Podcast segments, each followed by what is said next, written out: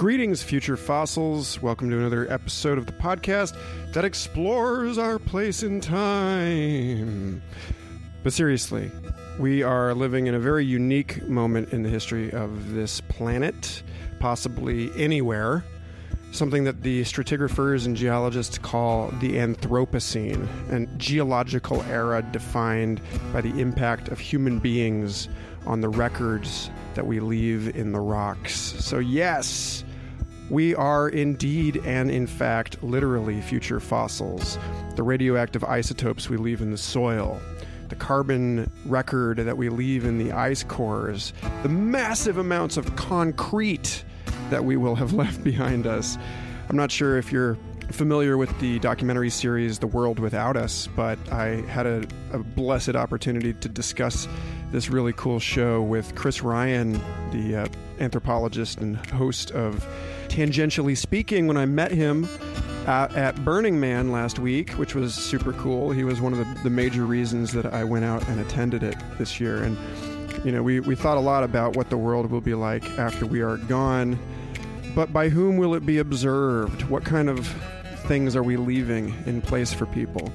Had a really great conversation about this and also about the, the urgency of our moment with the extraordinary painter Hannah Faith Yata a few months ago now, uh, middle of July, which made editing this episode uh, unusually strange and uncanny and prescient because we found ourselves talking about some things that have come to pass in the news since then. The rumor of human augmented hurricanes as just one of those things. But in general, this conversation leaps into the delightful domain of rebellion through art, the party as a revolution, what it means to recapture the sense of intrinsic wildness that is our birthright as human beings. We're animals, people. We're something that the planet is doing. And our wildness, even if we see it as paved over by culture, that that culture is something that is also a force of nature. It's up to us to restore a balance and a health in the relation between these two ultimately fabricated concepts. In fact, nature is itself just an artifact. The idea that nature is something separate from us is a product or a consequence of the modern world. So, what does it mean to rewild ourselves in light of this? we get into this and it's a super delightful conversation. But first, I want to thank all of you who have been supporting this show on Patreon. Special shout out to the new patrons C. Ryan Mannix and Anomaly. How mysterious.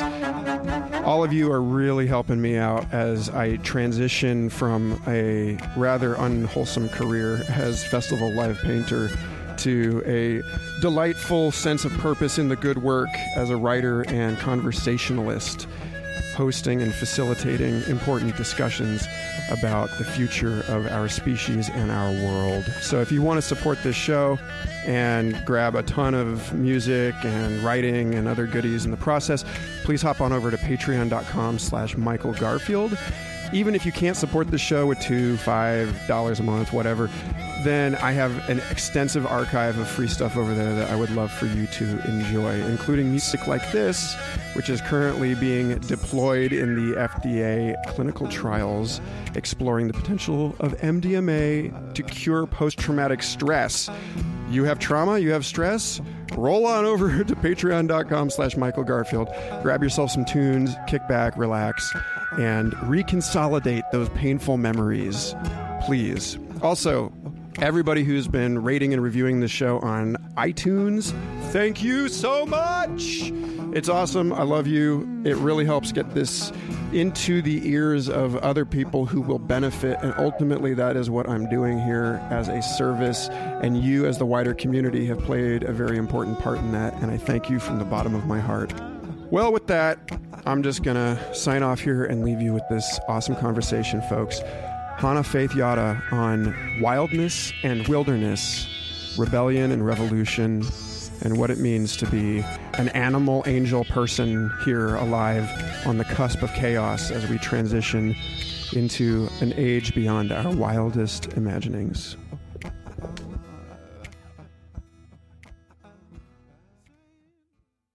Thanks for Yeah. joining us, Hannah. Thank you. So I was just reading the statement for your latest solo exhibition, Yeah. Dancing in Delirium at the Corey Helford Gallery.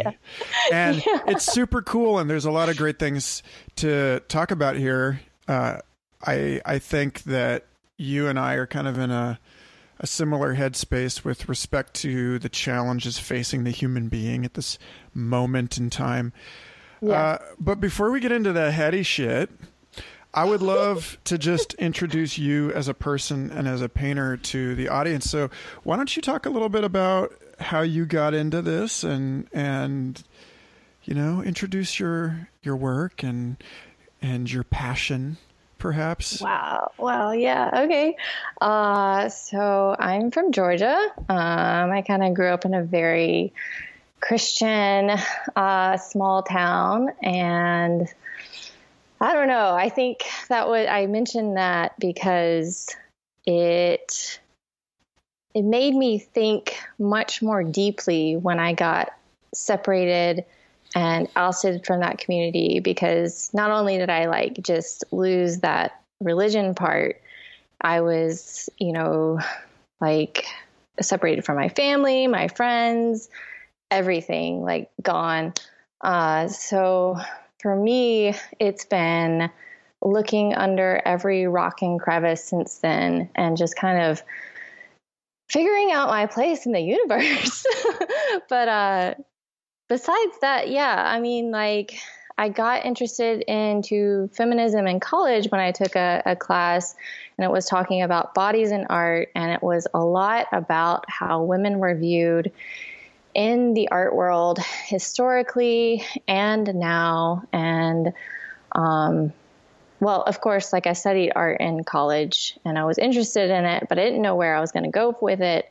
And in 2011, I took a chance and went to New York and interned for some artists, Martin Wittfooth and Adam Miller. And I always always mention those because it's like you know I just want to honor my teachers because they they meant a lot to me. So. And then from there, you know, I realized that they were very, very awesome, decent people, and that also had like a very passionate uh, viewpoint behind their work. So, you know, that like completely changed my idea of like, is this possible? I was like, I knew it was possible. And I was like, this is what I want to do with my life, you know? So yeah, that's, that's basically how it started.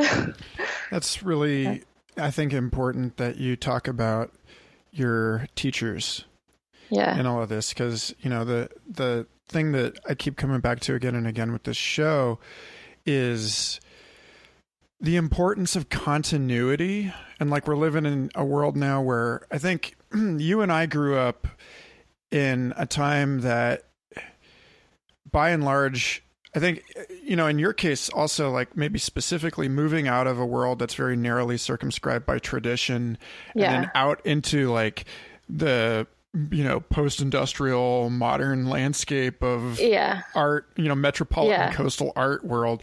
That's like I grew up, uh, at least at the very beginning, I grew up in LA in a world of like amusement parks and entertainment media, and Yeah, all of that stuff is so focused on the future. Like it's all Yeah. it's all very much about like what are we capable of making? How how can we add to the story of progress?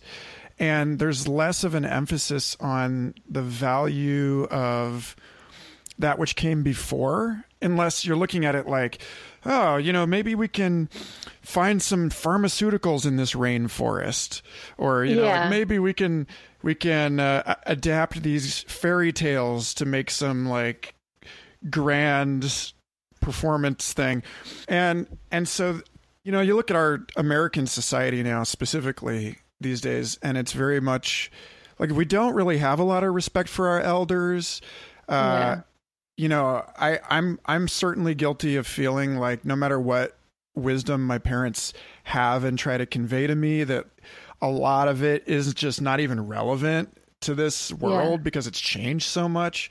And I Yeah. and and yet it's like we're losing the the script. We're like we, we've lost the plot as a species, focusing so much on the change.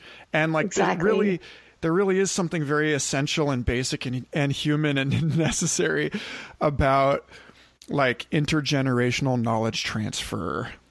Yeah, for sure. I mean, like that that's the the thing that scares me is that like so much knowledge has been lost. Like I look at, you know, uh, we live in Pennsylvania now and it's like oh, I'm surrounded by all this lush wildlife and I have no idea what to do with it. You know, like I bet there's some amazing things that you could do with these plants. You know, like if, if there was any, I don't know, I had like a headache or, you know, I didn't have any Tylenol, you know, it's like how all this wonderful information that we've lost because I mean, it, it's like we we're relying on this crutch of technology and for all these people to provide it for us, and we just have like no knowledge of our own anymore. It's like I don't know.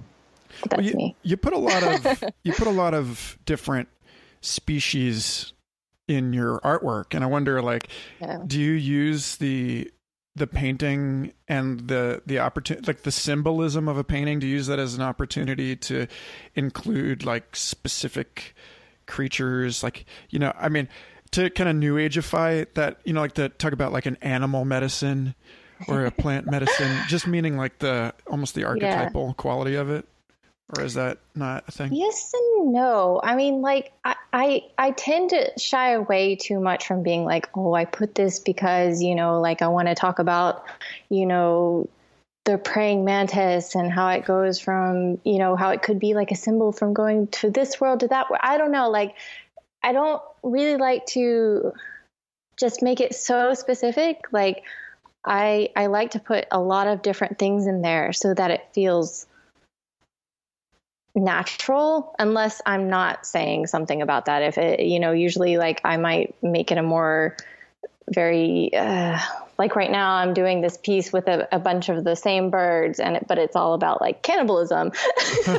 Like you know like so so when i do like a lot of different animals or, or uh, plants and stuff like that it tends to be you know like sometimes it's a little bit about symbolism but more often than not i like to just make it wild make it you know like a, a more about i mean there are archetypes and i'm kind of like talking around this space right now but um i don't make it so general if that's the short answer yeah Hmm. That that notion of the wild is Yeah. something that you really emphasized in your statement about this new show, and I think about this all the time. And this is like one of the, the things I'm most excited to to talk with you about because like this, you know, we we have this notion that we have climbed to the top of the food chain and that we've made it sort of that we're in we're in charge now and it's like to the point where we're talking about planet scale climatological engineering. Like we're not mm-hmm. we're not like proud enough to claim that we control the weather but we're really close. We're really Yeah. close to like it seems like in a few decades people are going to admit yeah okay we created that hurricane to disrupt this particular military operation. Oh for sure. I mean and- there's yeah. So, but like we're not, but we're not really separate from wilderness. And so, even to the extent that we've completely eradicated wilderness on Earth, we're still sort of like made out of it. And like all of the human activity is like a function of wilderness sort of like you know like we like the city the city is in the wilderness like it's a piece of it and it's like Yeah. i see i don't know if you think about it like that but like i see uh you know so much of the wildness of your your art is actually like a visual echo of some really sophisticated human artist artistic and cultural traditions like Polynesian artwork or you know the um I don't know what they call that. It's not like reticello glasswork, but like the very specific glasswork that shows up sort of sometimes in place of eyeballs yeah on your yeah your creatures. yeah And I don't know, like what what is what does wild wildness mean to you, and how do you? Why do you feel such an urge to express that on your work? Uh, wow. Um, well, to me, uh, well, to me, like the city, for instance, is like to me that's like a virtual reality that's made out of brick and steel. You know that we've created, and there are elements that I do like bring into my artwork that kind of I don't know, to me it kind of gives it this kind of strange, weird quality. Um, so that you have like this sort of artificial motifs that are happening that juxtapose with the very organic forms. Um, wildness for me means, you know, like leave it the fuck alone. you know, like you know, like uh, we we talk about wildness. You know, like some people think that Central Park is wild, but you know that that's like people have planted trees there. You know, like they garden, they make sure all the weeds are kept out. Like if it was wild, they would be doing nothing to it. You know, just let it be. Um, yeah, I mean everything. I feel like when it comes to you know our food and all this stuff. I just i guess my years in the city just made me like realize how toxic the environment was. And i was so frustrated being there because it was so hard to feel like anything that i was eating was good for me you know? It's like they spray it with these things that that ripen it and you know just like where the hell is my food coming from? Um but yeah, it's like just just don't touch it. Like and it's funny, like even when I get on a plane these days, it's like you look out the window and you don't you don't see like really any stretches of of, of land that don't have any roads on them. They're just like uh, it's just all populated basically and it really freaks me out because i think that it kind of i think it came from my early childhood where you know, one of the biggest things I loved to do when I got home was escape. I was just like, I'm going to go play out in the woods. But nowhere could I go without stepping into my neighbor's yard.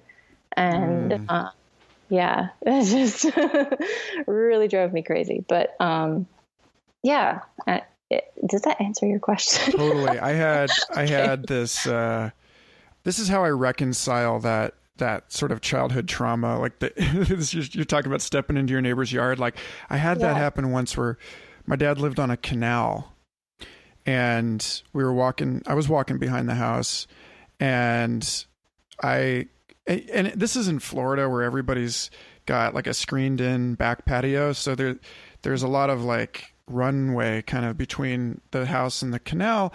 And i was just walking behind the houses down the street. And I wait, you know, I was walking at, past the the neighbor who was out in his backyard, and I waved at him, and he like got all like aggressive and, and like who are you and what are you doing back here? And i was like oh i live next door to you. I'm yeah. I'm your you know i'm your neighbor. Um wow. and and it was this this thing of like well we're especially in like we're on the water sort of like you know it's like a creek but it's like we're still there's something kind of special about being on like a beach or or something that yeah. I feel like maybe i'm just naive to think that that should be it's like everybody's beach or it's like being in the subway where it's kind of anonymous and kind of shared yeah. and yeah. and and yet no i'm totally like on like in between these two invisible lines. And exactly. and like I don't know. Like flying over Australia, the lines were different. Like I've I saw like they have more triangular plots of land, more circular plots of land than they do in the U.S. Uh, and I just like you're right that like to see it from the air, it's it's obvious where our ideas have started to to press into to like imprint and take yeah. form as like they're like making an impression on the land. I don't know. Yeah, yeah, no, it's it's it's it's extremely disconcerting. It's like, you know, I mean, it's just like how do these animals thrive? You know, like we just okay, so we just moved to this place and you know, it's supposed to kind of be a park. Like it, it's supposed to, you know, like you're not supposed to cut any trees down. unless you absolutely have to, or if they're to like fall on your house. But like, there were so many bears here last year, and this year they're gone. It's like, oh, I guess they got cold. What the fuck, you know? And then I go to get some flowers the other day, and the lady is like, oh, you know, these are deer resistant, but you shouldn't really have a problem because they culled the deers like two years ago. Like, are you kidding me? Like, that was their habitat. We shouldn't even be here. you know, like, we were encroaching on their lands. We should be feeding them. Sorry, but maybe that's me. Well, there's like, are, did you read uh, Hakim Bey's Temporary Autonomous Zone? that book? Ah, no. He's I'll have to write it down. It's it's really cool. It's it's in a way I think it's like the poetry version of your art. Like the mm. I get a very similar uh, what he calls ontological anarchism. And he lays it out in this book where he's he basically says that like everything that we think is you know the empire uh, everything that we think is like the matrix that all of this stuff is just like a bubble that's that has wow. formed in the much larger reality that's actual reality and that it's going to pop one day it's going to yeah. pop you know and that like yeah. That it never really existed in this absolute sense that what really exists is the wilderness and like i remember yeah. when i was 16 or so and we were we were studying the uh, romantic poets mm. um, and so we were supposed to go out behind our houses and write about nature.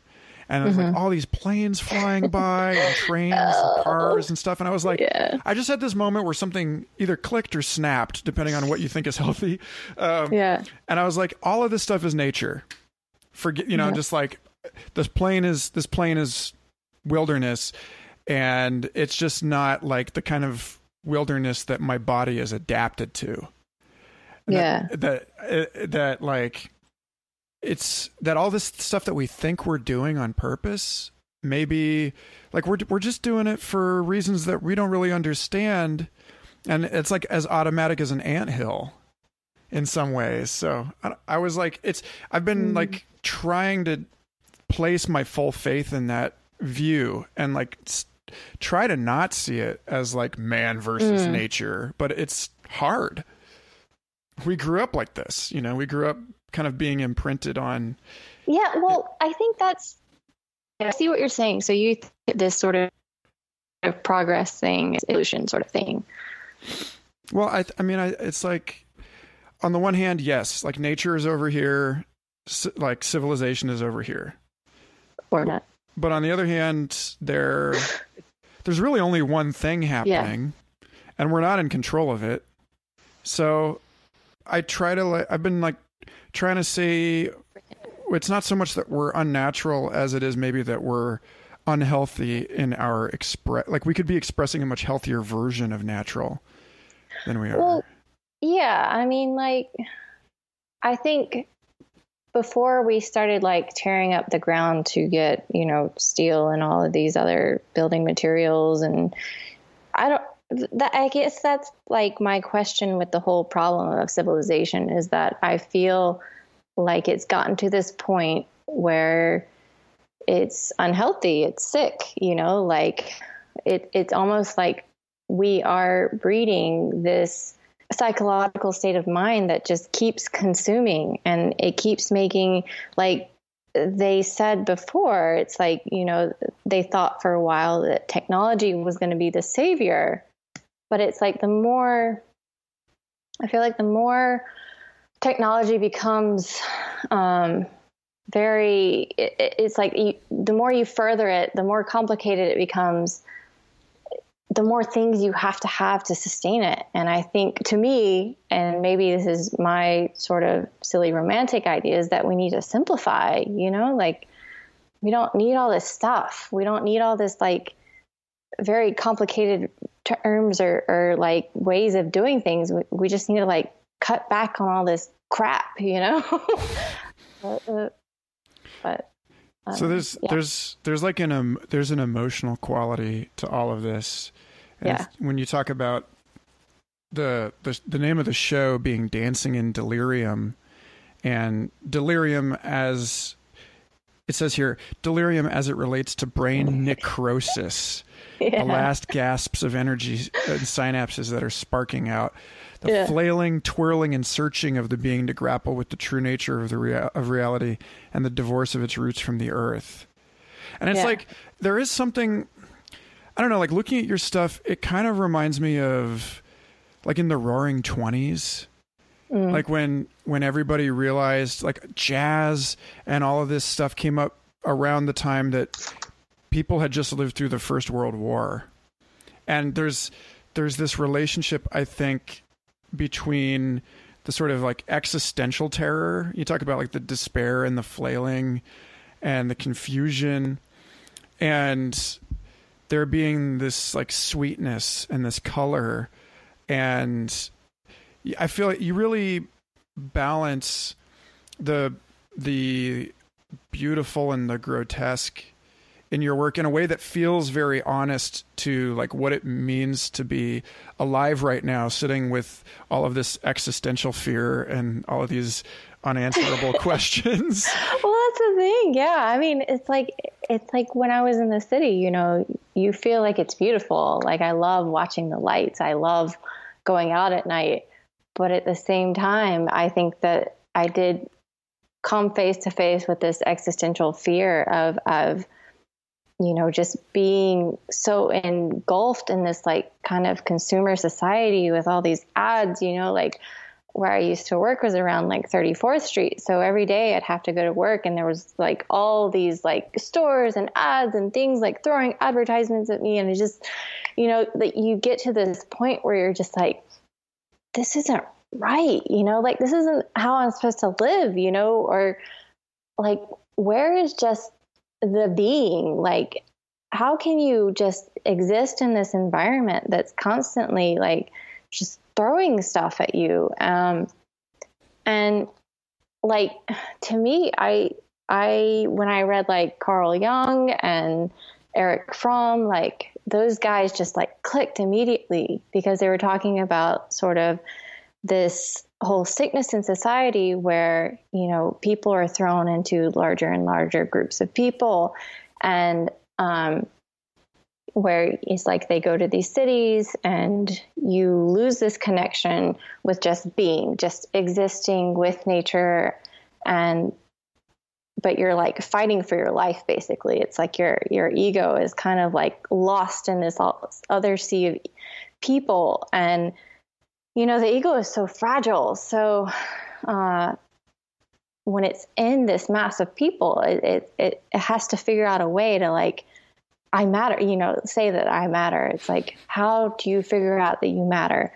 And uh, Jung says, he's like, you know, the way people do this is they have this need for power. And you kind of see that everywhere. I mean, like, it's like everybody is is trying to like become these celebrities, especially with the internet. It's like, you know, they want to they want to show that they have wealth even if they don't have it, and they're it's like you're constantly trying to look like these people on TV. Um, maybe I'm just babbling at this point, but yeah. that's what this is for. The format, the format is for deep question babbling. Yeah. well, so this but, thing of like the human beings have it like difficulty with adapting to the scale of modern life, I think is really yeah. fascinating. Like one of in in a way it's like I think our real or most people's real objection is to that actually. Like when you look at the romantic poets, you know, it's like they didn't they didn't give up any of the conveniences of their lives. What they rejected seemingly was more about the the way the human being doesn't really fit into a landscape like New York anymore. Like it's very like my buddy Mitch Mignano says you know, he talks to me like New York literally is a giant machine. Yeah. Yeah. You know, and if you're in that landscape, it's like you're just in that you know like that little cartoon Rube Goldberg machine getting tossed around, you know, trying like in a like uh, like a Looney Tunes cartoon, like trying not to get squished between its gears. Exactly. And and like the f- visions that I have of the future that I really, you know, like long for and believe in, like the believably healthy future is not one that's like lower technology than ours per se, but like one in which the like scale of an everyday life of a person is back down to like a manageable level where you're not constantly yeah. bombarded by news from other places that they're trying to convince you is relevant to you and so you're mm-hmm. you're feeling the fear of every single person in every country about their their problems that they're having over here which admittedly like it's probably important to know some of that stuff but like yeah. the amount that we allow some sort of like tribal dispute between people 8,000 miles away from us to affect how safe we feel on a daily basis is just nuts. Yeah. Well, that that's that's also like can be argued for our sort of displacement in the universe is that we have all this information coming at us all, at all times. And so like we hear about wars where people millions of people or thousands of people are getting killed. And you know like it, it's it's all reinforcing this idea that we don't matter. And our ego is like no you do matter you know like like and and it kind of comes out in subconscious ways. And to me i feel like um if we don't if we don't like realize this and kind of bring it to a conscious level and kind of come to terms with this sort of you know idea that um it's like what we're sort of confronted with with and maybe I might regress into conspiracy theories, but it's like we'll go you know, anywhere. I- I'll follow you. I will follow you all the way into conspiracy theory conversational Mordor. Oh man! Oh, all right, awesome. Well, yeah. I mean, I feel like it's all kind of this this fear, fear based reality that we're living in, which controls us and sort of is is trying to, you know, mess with us on a subconscious level so that you know it, it we are manipulatable manipulatable you know like mm-hmm. anyway yeah that's that's without going too far into conspiracy land um but yeah so I think you know maybe another symptom of this would be the the proliferation of cute pet videos online. Like like I honestly I think most of us are so like just overwhelmed by the pace of things these days that it's it's very easy to just be like I'm going to clock out and, and in the same yeah. way that I that you know my parents generation so many of them I think you know they got home from from work every day and like just watch television you know yeah. and it's like now the TV's always there it's like in little little bite bite sized pieces. But there's something on the one hand, you've got you know skyscrapers and trillion dollar deficits and the the singularity like who really is like who who really sits down and like thinks about an age in which machines are just like smarter than us and can outmaneuver us in every way and is like yeah i'm like not freaking out about that. Like I, I'm I'm excited ab- about things. You know, I get I get excited about the like transcendental potentials of stuff, but it's because I, there's something broken inside me, and from an early yeah. from an early age, I've always been like super fascinated and curious about terrifying shit you know like if it's scary i'm curious about it and so it's like that's yeah. really what it is it's like Oh no, no, no! It's like this stuff is really, uh, you know, like an age where anybody can print their own drugs in their bedroom out of like mm. a little mm. chemical printer is an age where like everyone has access to chemical weapons also can like wow. make their own chemical weapons and like trying to i don't know now we're both ranting but but, uh, but no yeah. you know like i think i think it's uh to try and like weave this back into your artwork, there really is there is a sense of of like um almost like Dionysian celebration or like a like just this urgent, explosive, you know, party like it's 1999 kind of vibe. well, yeah, I mean, like, well, I guess to me, you know, I like to think of my work as more of this very strange sort of awakening of a rebellion but i don't know you know like everybody has different views when they come to my work but uh no it's true i mean like i feel like with the whole you know animal videos it's actually kind of cool because i feel like people are, are starting to be like oh wow you know i can make friends with a bear or something like that but at the same time, you know, if you overdose on animal videos all the time, it's like uh, you don't really think about life. So you just go to work, you do your job, you come home, and you know, if you get bored at some point, maybe you're just scrolling through Instagram and spend the rest of the evening looking at animal videos. So I don't know. Yeah. Can we talk about rebellion since you brought it up? sure. Where do you want to start from there? Well, I mean, you, you know, you've mentioned that the, you've got a strong thread of feminism running through your stuff, and there's yeah. obviously a really, again, to to go back to Hakim Bey's stuff. There's a definite connection between a party and a revolution. Mm-hmm. You know, and and I think that it's very easy to see on the one hand, like a, a kind of urgent celebration, also being a, a, a rebellion, like you, you're mentioning here, or that like you know when people talk about going into the jungle and there just being species everywhere, flowers of all different kinds, insects, and it just being this the word that they that you might use for that is like riotous. Mm-hmm. Yeah, this, yeah. And so you know that's that's what I had J.F. Martel on the show before, and he, he wrote that book, Reclaiming Art in the Age of Artifice.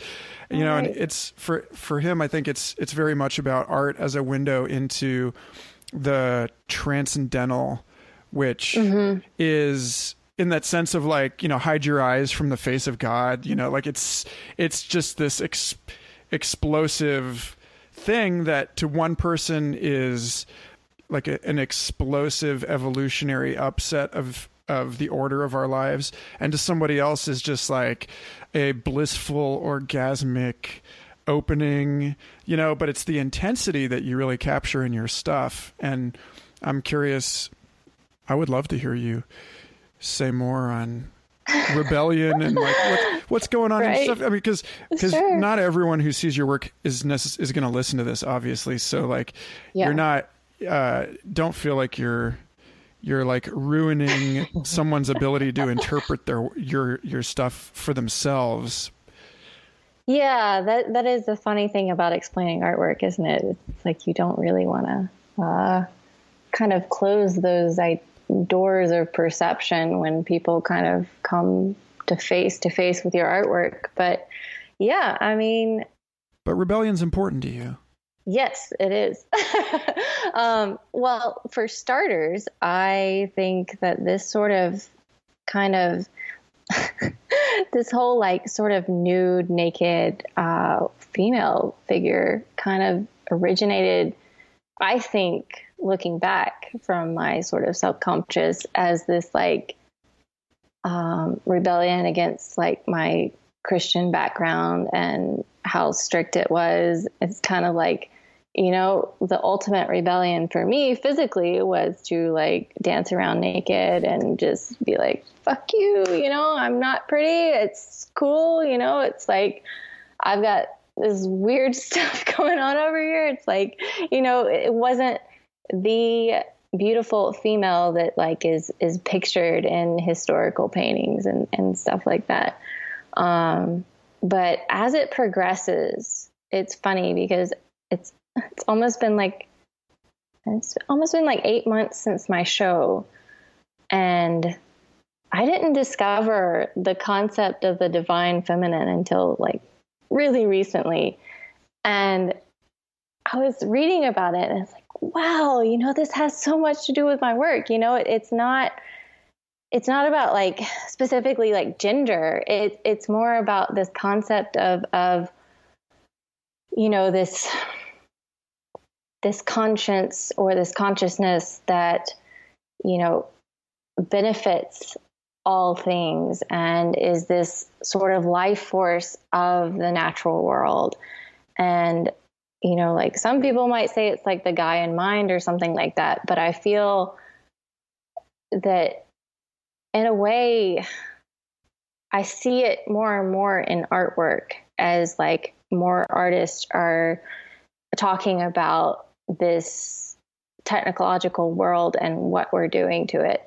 Um, and yeah, for me, it, it is like this idea of just like casting off this weight of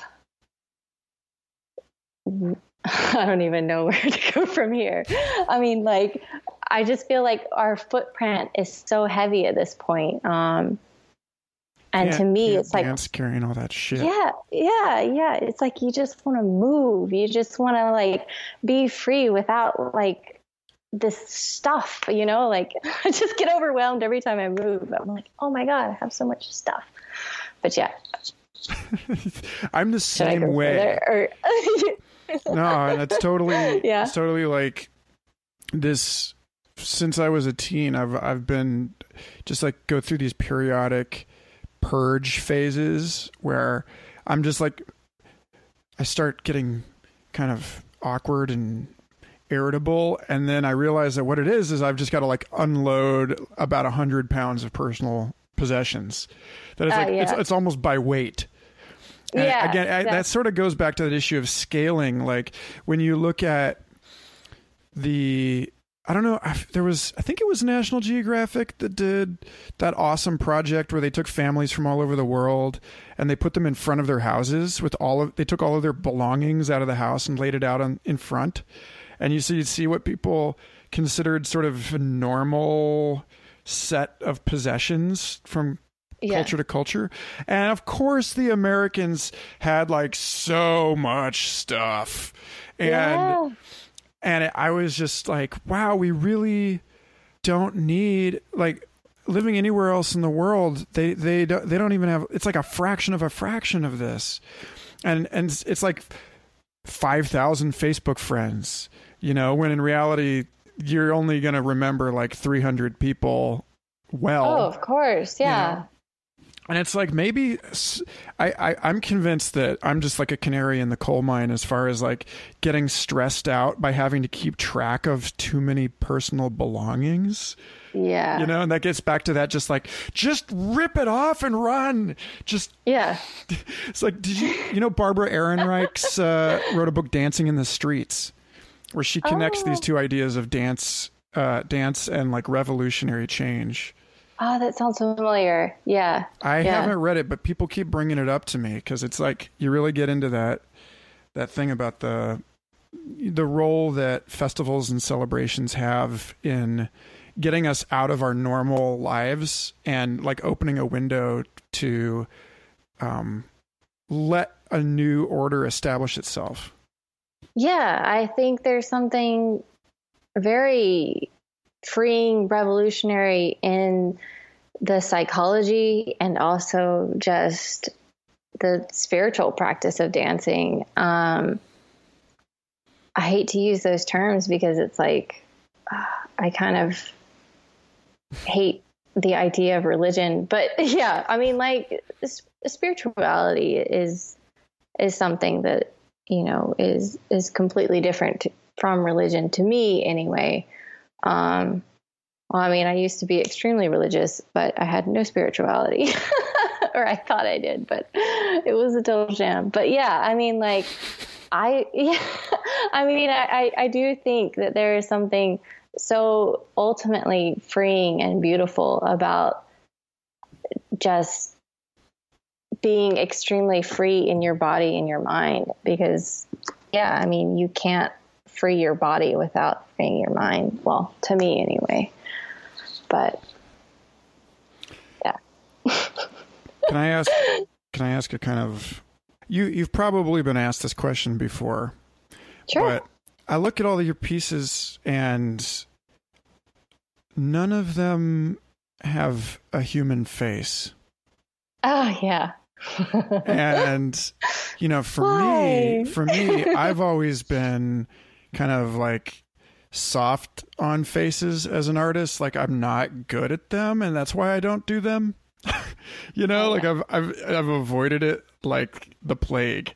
Uh, but in your case, you're such a talented artist that it's clearly intentional. Yeah. And I'm yeah, I'm I'm wondering if that has anything to do with the feminist themes and you know your your decision to use the body as more of a symbolic v- instrument or vehicle or where you know what's what's going on there because you're not you're not shy of animal faces you know Yeah, yeah. it's very like 21st century hieroglyphics sort of in that sense Yeah, I did. I did. Uh, I did Bob's face, but that was a commission. Um, I'm not fond of of human faces, and I'll tell you why. Like for me, seeing somebody's face and having to analyze every single detail, every wrinkle, every little nuance is just, you know, like if you if you think about painting and its historical significance, it's like you're immortalizing this person, you're immortalizing their ego. Hmm. Um, to me, though, like I think it's all about more or less the abolishment of the ego and this realizing that we're we're a part of nature that we like we see ourselves in nature. And i think that was like the the beautiful idea of the pagan religions and um, all of these you know more ancient traditions of seeing yourselves in animals or seeing personalities or spirits and mountains and landscapes or you know seeing the sea as a being in itself or a god or a goddess. Um, yeah like i feel like to me that's when we had more of a respect and, and a relationship with the world around us uh, now i feel like we're sort of burying our faces in the television screen or our iPhones. or, you know, it's like like I'm I, I don't want to shit on uh portraiture because I think it's beautiful, but it's just not what I'm, you know, that's I guess that's not my statement. So It seems like, you know, when I look at your s- stuff, again, a- as an expression of the zeitgeist, like if I think of the artist as just somebody who's doing the work of communicating something bigger than all of us, yeah. it's like trying to be a story that's trying to be told. And in the history of art, you know, there was at the very beginning, our human figures and our our animal figures were merged. You know, in the the the shaman image or you know the the typhonic stuff, the centaur, all of the you know the Egyptian gods. And as we grew out of it and sort of you know solidified that line between the city and nature, then we lost that. But now we're at a point where we're getting back into this.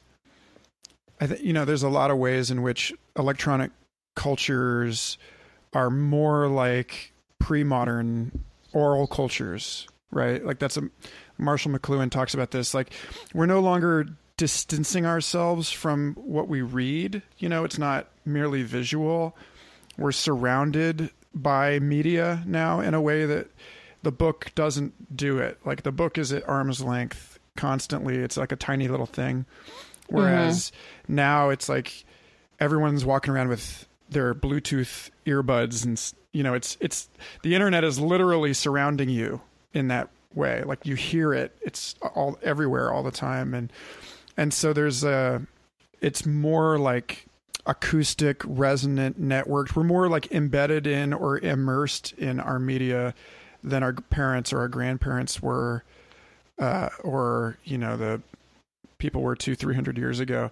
And there's like a i would it seems like the trend is toward like what you're you're talking about like a diminishment of the ego and a replacement of that that isolated self with something that emerges out of its natural environment something where like where we really m- maybe more like ancient peoples like there's a, like i don't know just pointing to stuff like cosplay and furries and like how like kids like how it's totally cool that kids wear tails and ears now you know and and how Yeah. I can see that in another couple decades it being like kind of a thing for kids to actually have tails, you know, like they could like mom, I want to grow my own tail. Let me grow my own tail. Okay, I don't know, just like it just. I think we're sort of like in order to gain what we in order to like reclaim our full humanity it uh-huh. seems like we are actually giving up some of what we thought it meant to be human to make us uniquely human and then like we're we're we're able to by doing that we're able to reclaim the part of us that is an animal and the part of us that's like I don't know, again with the spirituality language, but like the angelic or like transcendental part of us. If Yeah. we just pull the pretentious, prideful human piece of it out. Well, yeah. I mean, it, I guess that's that's that's it. I mean, you know, like I I feel like everything today is sort of this dance of trying to to keep the ego so that it doesn't fly off into space because you know there's so many things that threaten us in in a lot of ways. It's like oh i don't have 5000 facebook friends. I'm nobody. You know like i had a friend before that seriously did not get hired for a bartending job because he didn't have enough facebook friends What? like yeah no, like that's it- evil. it's disgusting like so people you know they build up their profiles online and they they friend a bunch of people that they don't know and they put all these pictures of themselves on the internet to make themselves look good and they they pose next to cars whether or not they have them and it's like that's that's not life you know like like how is how is going to a job that you hate and trying to be friends with people you don't like? And maybe that I'm maybe that I'm just like horrible to thinking everybody's life is that way but it, I feel like from knowing a certain amount of people that was the case a lot you know um, so for me like having these these weird faces that you know do not conform to most people's idea of beauty um, are sort of this whole like rebellion of like like it doesn't have to be pretty you know? Like i like this idea of this this mystery and this grotesqueness this like wildness but like you don't exactly know what's going on because if you know you or i were thrown out in the wilderness tomorrow uh, it's not like there's some nature god that's going to over like protect us you know? Like it, it's wild out there. Like actual wildness is wild. And you know like to me it's kind of communicating this this spirit of this these beings out there um and like eh, i think the the japanese shinto religion has like thousands of these like beings and they have all these different terms for them. And you know like it's so interesting because it's like they have this spirit that's like in every rock and every tree and some of them are good and some of them are bad. But um yeah for me it's just kind of like intertwining this kind of strange language into my work if you will I was just talking to Hunter Maats yesterday for the he runs the uh, Mixed Mental Arts podcast, and he was making this case about the Shinto stuff and giving, you know, he's like so many, you know, modern kind of the new atheists, for example, they, they they were seeing they see this as just a, a an empty and ridiculous superstition, like a waste of human brain power. But he was saying, no, this is a very ancient piece of us because it's just it's like a cognitive hack. Like you know that as a human being if you give something an identity if you personalize it if you personify it then you care about it more. And that that's Yeah. what that's that's it's not like these tribes these indigenous peoples living in New Zealand and South America and all these places. It's not like they're idiots. You know they don't think the river is a person No, They've no, gotten in the yeah. habit. They treat it like a person because it makes it easier to think about. Because after all, we are just human beings, and but then also because it it encourages responsible behavior. Like it encourages us to like to treat our environments with respect. Exactly. I think, yeah, for sure. We like we have more moral codes when we go to war against other people than we do like hacking through a rainforest. Yeah, I mean, so to be able to personify things and think of them as like these living personalities helps us to remember like, you know, our sort of respect for these things. Do you ever think much about the kind of future that you want to live in? You you that you hope the next generations come up in. Yeah, yes and no. like, I border between being so overwhelmed with what's going on and you know I, I at this point i'm like no children no children you know like it's not going to happen not in this world. You don't But- want it, or you're just like well both. It's just kind of like i don't really have a feeling for oh i must have a child or but i also am just like are you kidding me? And this sort of like political economical climate like i don't even know if i'm going to live to see 50 by this point but um That's probably a good attitude to hold, honestly. Like that that way if you're 39 and and you get hit by a bus, you're not like I've been robbed. well actually you know growing up in the religion i did i didn't even think i was going to see 20 so um 50 is old for me but no i'm just kidding anyway um digress. the sort of world that i envision if i had kids or if you know any other children extended family of mine growing up in i would envision it to Ah, that's a hard question. I mean, there's so many things that have to happen before, you know, any of these things seem like a, a any sort of reality, you know? Like it just kind of feels like the train is rushing for the wall at this point. um but I would probably love to have little feral children that are running around in the forest, but uh, living off the land and not having tons of plastic toys, stuff like that. But Unschooled. yes, unschooled. Their hands are in the dirt. Yeah. Oh man, I was like listening to something today, and it was talking about how much schooling just it, it doesn't teach you how to think. you know, like we aren't taught how to think. We're taught how to memorize. You know, like we're so sucked into this like mass media concept of either you gotta vote for Hillary or vote for Trump. It's like, oh, there, there's not another way. We can't just say neither of these bitches. Sorry, um, but yeah.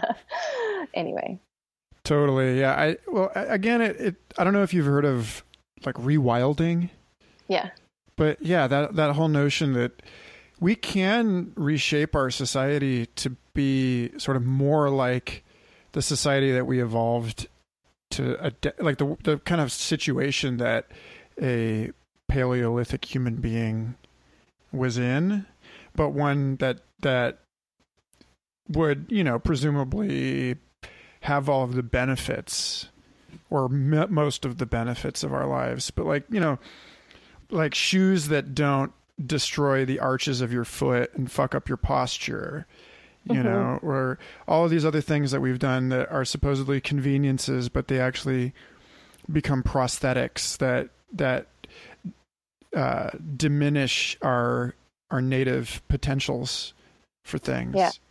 you know yeah. Um, Well, that's interesting that you brought up like the whole Paleolithic side of it because I was kind of reading some of Maria Gimbutas stuff, and she was like an this archaeologist. Oh, so you know her? No, no, please. No, no. Oh, okay. This is yeah. We're, we're yeah.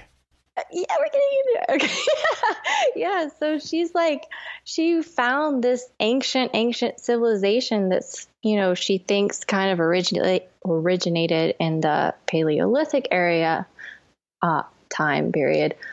Um, where it was this matristic society where I believe it was based on agriculture.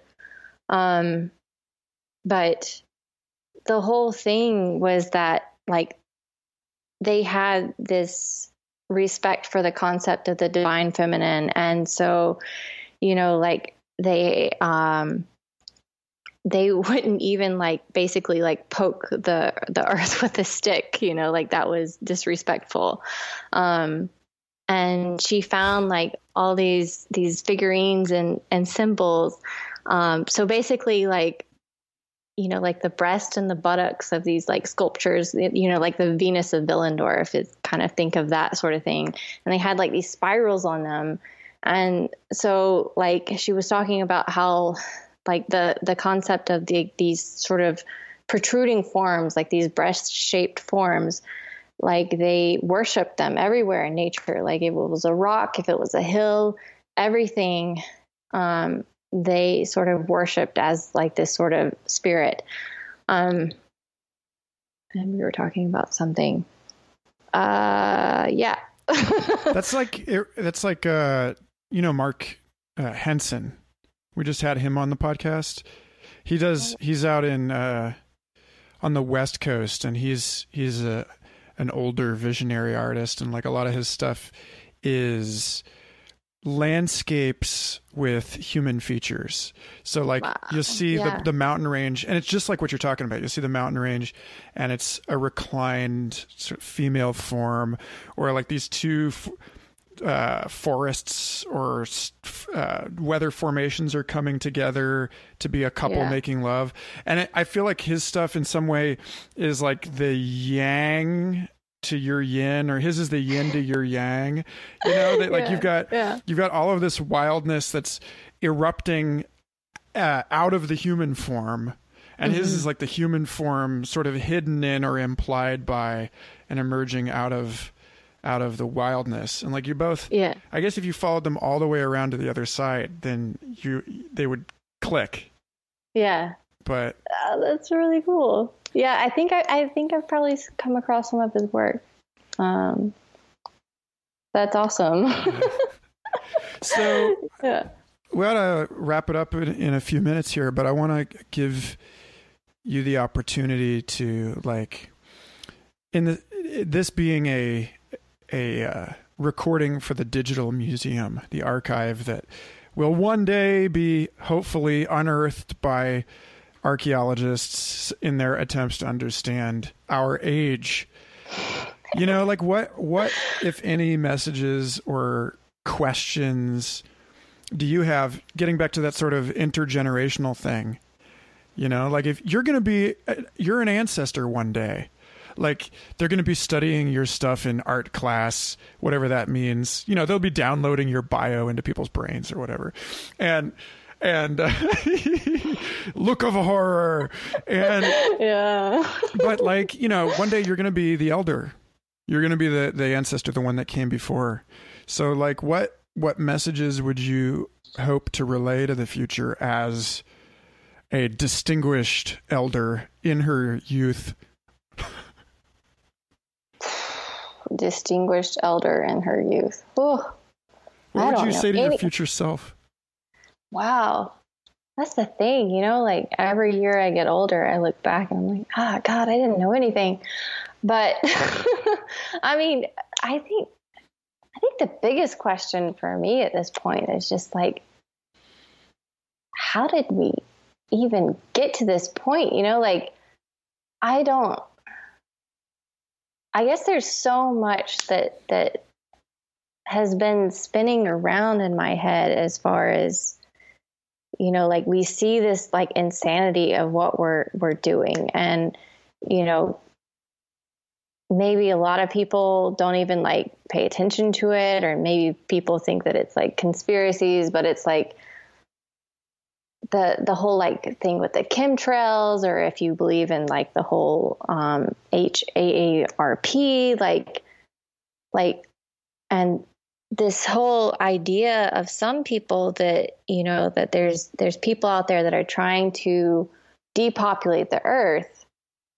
I think the biggest question for me is like why are we depopulating when we could just be drawing down? Because it's been proven that educating women and giving them an opportunity and giving them empowerment you know that like they make wiser decisions based on that. Like like women that are um, suppressed and you know put into this just this idea that they should make babies. Of course they're they're going to make babies but i don't think you know like at this point it seems like there's just like this baby making machine and the population keeps growing and we just keep like digging ourselves into this deeper and deeper hole um,